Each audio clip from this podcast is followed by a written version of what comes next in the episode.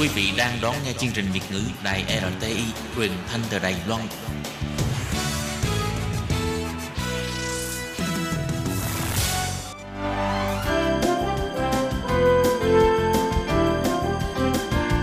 Xin mời quý vị và các bạn đến với chuyên mục Nhìn ra thế giới.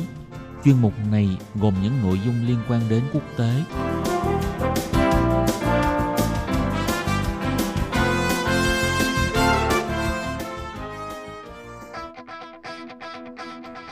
Tường Vi xin chào quý vị và các bạn. Chào mừng các bạn trở lại với chuyên mục Nhìn ra thế giới để nắm bắt được những thông tin và sự kiện chính trị quan trọng đang xảy ra khắp năm châu.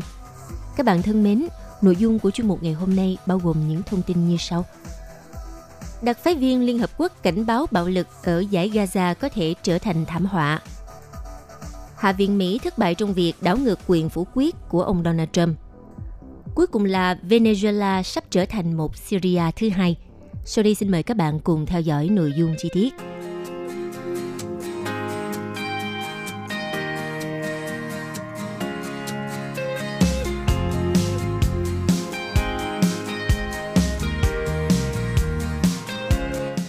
Vào hôm ngày 26 tháng 3, đặc phái viên của Liên Hợp Quốc tại Trung Đông, ngài Nikolai Mandenov đã cảnh báo về hậu quả thảm khốc do tình trạng bạo lực leo thang ở giải Gaza – hiện do phong trào Hồi giáo Hamas kiểm soát. Báo cáo trước Hội đồng Bảo an Liên Hợp Quốc, ông Nikolai Madenov cho rằng một sự yên lặng mong manh đã quay trở lại khu vực, nhưng tình hình vẫn cực kỳ căng thẳng. Ông Madenov kêu gọi Hội đồng Bảo an Liên Hợp Quốc hãy lên án các vụ phóng tên lửa bừa bãi của Hamas vào lãnh thổ Israel và kêu gọi các bên thể hiện sự kiềm chế. Ngoài ra, ông cũng đang phối hợp với Ai Cập để đảm bảo việc thực thi lệnh ngừng bắn nhằm tránh nổ ra cuộc chiến tranh lần thứ tư tại vùng lãnh thổ Palestine. Theo như kế hoạch thì cuộc đàm phán tiếp theo về lệnh ngừng bắn giữa quân đội Israel và tay súng Palestine diễn ra vào ngày 27 tháng 3. Cảnh báo trên của Liên Hợp Quốc đã được đưa ra trong bối cảnh mà các vụ tấn công giữa Israel và tay súng ở dải Gaza tiếp tục tái diễn trong tối ngày 26 tháng 3 vừa qua.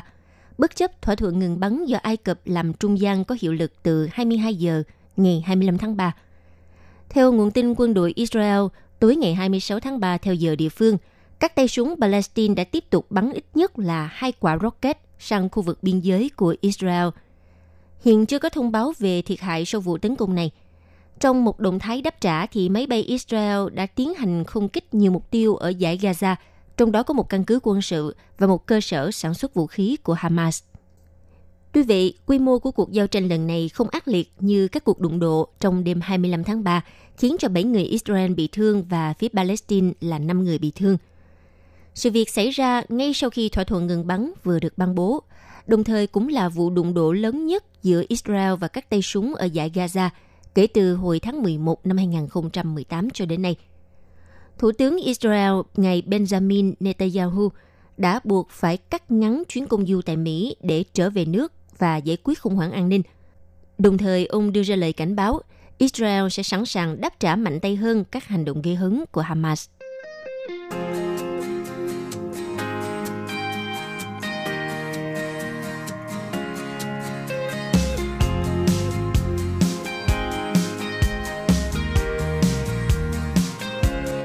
Vào hôm ngày 26 tháng 3, Hạ viện Mỹ đã thất bại trong cuộc bỏ phiếu nhằm đảo ngược quyền phủ quyết của Tổng thống Mỹ Donald Trump đối với dự luật ngăn chặn tuyên bố tình trạng khẩn cấp quốc gia đã được lưỡng viện quốc hội thông qua trước đó. Đây là cuộc bỏ phiếu lần thứ hai tại Hạ viện do đảng Dân Chủ đứng đầu nhằm tìm cách chấm dứt tuyên bố tình trạng khẩn cấp tại biên giới phía nam của Tổng thống Donald Trump. Có 248 hạ nghị sĩ bỏ phiếu thuận và 181 hạ nghị sĩ bỏ phiếu chống. Điều đó đồng nghĩa với việc không đạt đủ 2 phần 3 phiếu thuận cần thiết để có thể đảo ngược quyền phủ quyết của Tổng thống Donald Trump. Đa số các hạ nghị sĩ Cộng hòa đã đứng về phía ông Donald Trump, nhưng cũng có 14 nghị sĩ Cộng hòa chia tách khỏi hàng ngũ và khiển trách tuyên bố tình trạng khẩn cấp của Tổng thống trong cuộc bỏ phiếu lần thứ hai này. Những nghị sĩ chỉ trích tuyên bố tình trạng khẩn cấp của Tổng thống Donald Trump và nghi ngờ động thái đó vi phạm hiến pháp Mỹ. Các nghị sĩ khác lập luận rằng việc chuyển hàng tỷ USD đã được Quốc hội phê chuẩn cho các dự án của Bộ Quốc phòng có thể sẽ gây ra một tác động tiêu cực tới sự sẵn sàng của quân đội Mỹ. Tuy nhiên, theo các nhà phân tích cho rằng, kết quả của cuộc bỏ phiếu lần này không phải là một kết quả bất ngờ, vì nó sẽ cho phép Tổng thống Donald Trump thúc đẩy thực hiện lời hứa mà ông đã đưa ra trong chiến dịch vận động tranh cử năm 2016 và trong hơn 2 năm cầm quyền vừa qua. Tuy nhiên, cuộc bỏ phiếu cũng đã mang đến cho các nghị sĩ dân chủ một đường hướng cần tập trung vào những khác biệt chính sách đối với ông chủ Nhà Trắng, nhất là sau khi báo cáo tóm tắt của công tố viên đặc biệt Robert Mueller kết luận rằng ông Donald Trump và nhóm vận động tranh cử đã không cấu kết với Nga để làm sai lệch kết quả bầu cử tổng thống hồi năm 2016. Như vậy, trước việc Hạ viện đã chính thức thất bại, thì Thượng viện Mỹ sẽ không tiếp tục nỗ lực đảo ngược quyền phủ quyết của Tổng thống Donald Trump. Theo thống kê, đến nay thì à, các Tổng thống Mỹ đã nhiều lần sử dụng quyền phủ quyết của mình và lần gần nhất Quốc hội Mỹ có thể đảo ngược xảy ra từ năm 1961. Và với kết quả này thì Tổng thống Donald Trump có thể huy động các khoản tiền từ ngân sách liên bang để chuyển cho dự án xây dựng bức tường biên giới. Trước đó, ngày 25 tháng 3, Bộ Quốc phòng Mỹ cũng đã chuyển 1 tỷ USD để lên kế hoạch xây một đoạn hàng rào dài 75 km và xây dựng các tuyến đường bộ cũng như thiết bị chiếu sáng tại các khu vực như Yuma và El dọc biên giới Mỹ và Mexico. Quyền Bộ trưởng Bộ Quốc phòng Mỹ ngài Patrick Sanahan cho rằng bộ này có thẩm quyền hỗ trợ hoạt động chống ma túy gần biên giới quốc tế.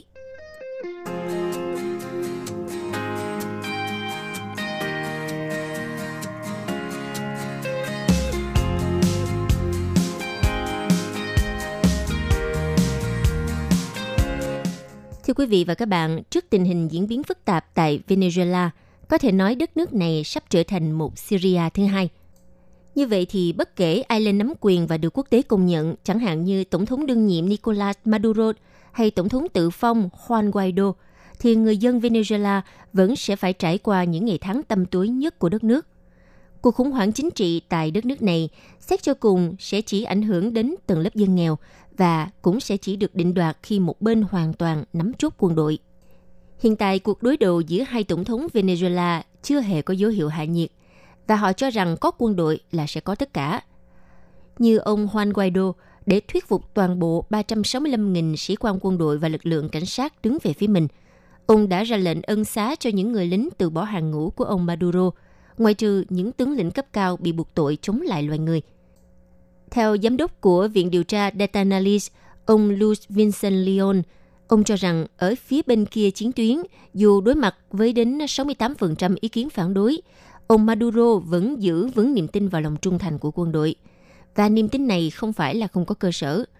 Mặc dù ông Guaido cho biết rằng đã có 700 sĩ quan quân đội và cảnh sát cùng ông vượt biên qua Brazil và Colombia là những quốc gia Mỹ Latin đang nỗ lực hàn gắn xung đột chính trị ở Venezuela – thì con số này vẫn còn quá thấp để thực hiện một cuộc đảo chính. Thậm chí trong hàng ngũ bỏ trốn ấy còn không có sự hiện diện của sĩ quan cấp cao nào. Theo ông Leon giải thích rằng, nhiều binh lính hiện nay đang mang chung một nỗi sợ. Họ không biết liệu sẽ bị chế độ mới thanh trừng hay là liệu chính quyền của ông Maduro sẽ làm gì với họ nếu cuộc đảo chính thất bại. Chính vì thế, ngoài lệnh ân xá thì chính quyền ông Guaido phải đảm bảo quyền lợi đối với từng trường hợp quân nhân cụ thể – theo đó, để đảm bảo an toàn của bản thân trước chính quyền mới, quân đội có nhiều khả năng vẫn sẽ sở hữu một quyền lực phân lập nhất định. Còn à, theo chủ tịch của hãng Inter-American Dialogue có trụ sở tại Mỹ, ông Michel Schiffer cho rằng Tổng thống tự phong cần phải xem xét quyền miễn trách nhiệm cho các cán bộ viên chức của chế độ cũ. Tuy việc này sẽ kéo dài thời gian tranh chấp quyền lực, nhưng một vị tổng thống vì dân như ông Guaido tự gọi chính mình thì cần phải cân nhắc những biện pháp đấu tranh giảm thiểu tối đa xung đột vũ trang. Thưa quý vị, trong những năm gần đây, Venezuela đã trở thành một quốc gia loạn lạc, mà đất nước này từng là cường quốc giàu nhất khu vực Mỹ Latin, với trữ lượng dầu thô lớn nhất thế giới. Nhưng mà người dân Venezuela giờ đây thì lại phải sống trong cảnh bần cùng sinh đạo tặc, khi mà nền kinh tế nước này chứng kiến mức lạm phát kỷ lục là 1 triệu phần trăm Vừa qua, tình trạng mất điện trên diện rộng ở Venezuela trong 4 ngày, từ khoảng 5 giờ giờ địa phương ngày 7 tháng 3, đã đổ thêm dầu vào lửa, khiến cho cuộc sống của người dân nơi đây ngày càng khó khăn và trở nên hỗn loạn. Người dân Venezuela đã chia sẻ tình trạng đất nước trên các trang mạng xã hội, chẳng hạn như tình trạng thiếu điện trong những cơ sở y tế bệnh viện để mà thực hiện những ca phẫu thuật khẩn cấp. Điều này đã dấy lên làn sóng bức xúc và đồng cảm của cộng đồng quốc tế. Phát biểu về sự cố mất điện chưa từng có trên, Tổng thống đương nhiệm ngài Maduro cho rằng đây là một âm mưu phá hoại do chính quyền Donald Trump gây ra nhằm để lật đổ chính quyền hợp pháp của ông. Còn ở chiều ngược lại thì lãnh đạo phe đối lập Juan Guaido đã chỉ trích việc chính phủ đã không khôi phục được điện kịp thời và kêu gọi tổng biểu tình để mà phản đối chính quyền Maduro. Theo hãng tin TASS của Nga, cho biết có khoảng 20.000 người ủng hộ đã tham dự buổi meeting của ông Guaido hôm ngày 9 tháng 3, trong bối cảnh 70% đất nước Venezuela vẫn chìm trong bóng tối. Theo phía ông Nicolas Maduro, thì cuộc khủng hoảng tại Venezuela chẳng qua là hậu quả của những âm mưu phá hoại kinh tế do các đối thủ chính trị của ông tiến hành. Thậm chí, người đứng đầu Caracas còn cáo buộc rằng các ngân hàng tư nhân trong nước đang tuồn tiền sang nước láng giềng Colombia để mà thực hiện âm mưu phá hoại nền kinh tế Venezuela. Trong khi đó, ông Juan Guaido đã cho thấy mức độ ảnh hưởng của mình ngày một lớn hơn khi trở về nước an toàn vào ngày 4 tháng 3 vừa qua trong sự nhắm mắt làm ngơ của chính quyền Maduro trước việc ông vi phạm lệnh cấm xuất ngoại vì tội lật đổ chính quyền. Lãnh đạo phe đối lập ông Juan Guaido đã về nước sau thất bại trong việc vận chuyển hàng viện trợ do Mỹ và các đồng minh cung cấp vào lãnh thổ Venezuela do bị các lực lượng vũ trang chặn lại ở biên giới Colombia, theo lệnh của ông Maduro. Sau thất bại trên thì ông Guaido ngay lập tức hứa sẽ đẩy mạnh các cuộc meeting quy mô lớn và cô lập ngoại giao với chính quyền Maduro thông qua việc hỗ trợ các cuộc đình công của các công đoàn nhà nước và kêu gọi Liên minh châu Âu phải tăng cường các biện pháp trừng phạt kinh tế như Hoa Kỳ đã áp dụng. Và có thể thấy rằng, chiến thuật của ông Guaido hiện nay đang nhắm đến việc lôi kéo các tướng lĩnh quân đội Venezuela từ bỏ chính quyền Maduro nhằm để tạo điều kiện thực hiện một cuộc nổi loạn giành chính quyền và mở đường cho một cuộc tổng bầu cử ôn hòa chọn ra người lãnh đạo chế độ mới. Các nhà phân tích đã đưa ra lập luận cho rằng vì sao những con hổ lại nằm kiên nhẫn chờ đợi con mồi đến như vậy? Không phải là do chúng lười hay là kém thông minh, mà là do chúng không có gì phải vội với con vật yếu thế hơn cả. Tuy nhiên, các lệnh trừng phạt của Washington nhằm mà bóp nghẹt chế độ, bao gồm cấm vận dầu mỏ, đang à, ngày càng làm cho người dân Venezuela chịu nhiều khổ đau và thiếu thốn. Vì vậy, các nhà phân tích cho rằng trước khi Hoa Kỳ có thể hạ bệ ông Maduro, thì những lệnh trừng phạt gây gắt này sẽ còn hủy hoại thêm hình ảnh của ông Guaido nữa. Và các nhà phân tích e ngại rằng một đất nước xinh đẹp Venezuela có khả năng sẽ trở thành một Syria thứ hai. Vâng thưa các bạn, những bài học từ Afghanistan, Iraq, Libya hay là Syria có thể sẽ là một lời cảnh tỉnh cho Venezuela hiện nay. Các chuyên gia cho rằng quân đội cũng sẽ có thể tạm thời ngừng chống lưng cho ông Maduro và đợi đến khi à, tình hình kinh tế, chính trị, xã hội ổn định trở lại để đứng ra tổ chức một cuộc bầu cử chính danh. Tuy nhiên, không thể loại trừ hẳn khả năng của một cuộc đảo chính như hồi năm 2002 do lực lượng cánh hữu phát động theo chỉ thị của doanh nhân và nhà lãnh đạo của tổ chức Fede Camaras ngài Petro Camona. Các nhà phân tích cho rằng khả năng Mỹ can thiệp quân sự vào Venezuela dường như là ít có thể xảy ra, nhưng ờ, cũng không thể bị loại trừ theo tình hình hiện nay. Và dù cho ông Guaido đã yêu cầu nhóm Lima, bao gồm 13 quốc gia ở Mỹ Latin, Caribbean và Canada, xem xét tất cả các biện pháp trừng phạt, nhưng nhóm này đã từ chối phương án để người dân Venezuela vào bước đường cùng thông qua vũ lực. Các bạn thân mến, vừa rồi là chuyên mục Nhìn ra thế giới do Tường Vi biên tập và thực hiện. Xin cảm ơn sự chú ý lắng nghe của các bạn. Hẹn gặp lại trong chuyên mục tuần sau cũng vào giờ này. Bye bye!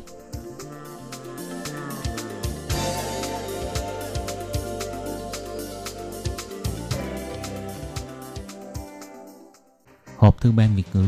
Vietnamese Service PO Box 123 gạch ngang 199 Taipei 11199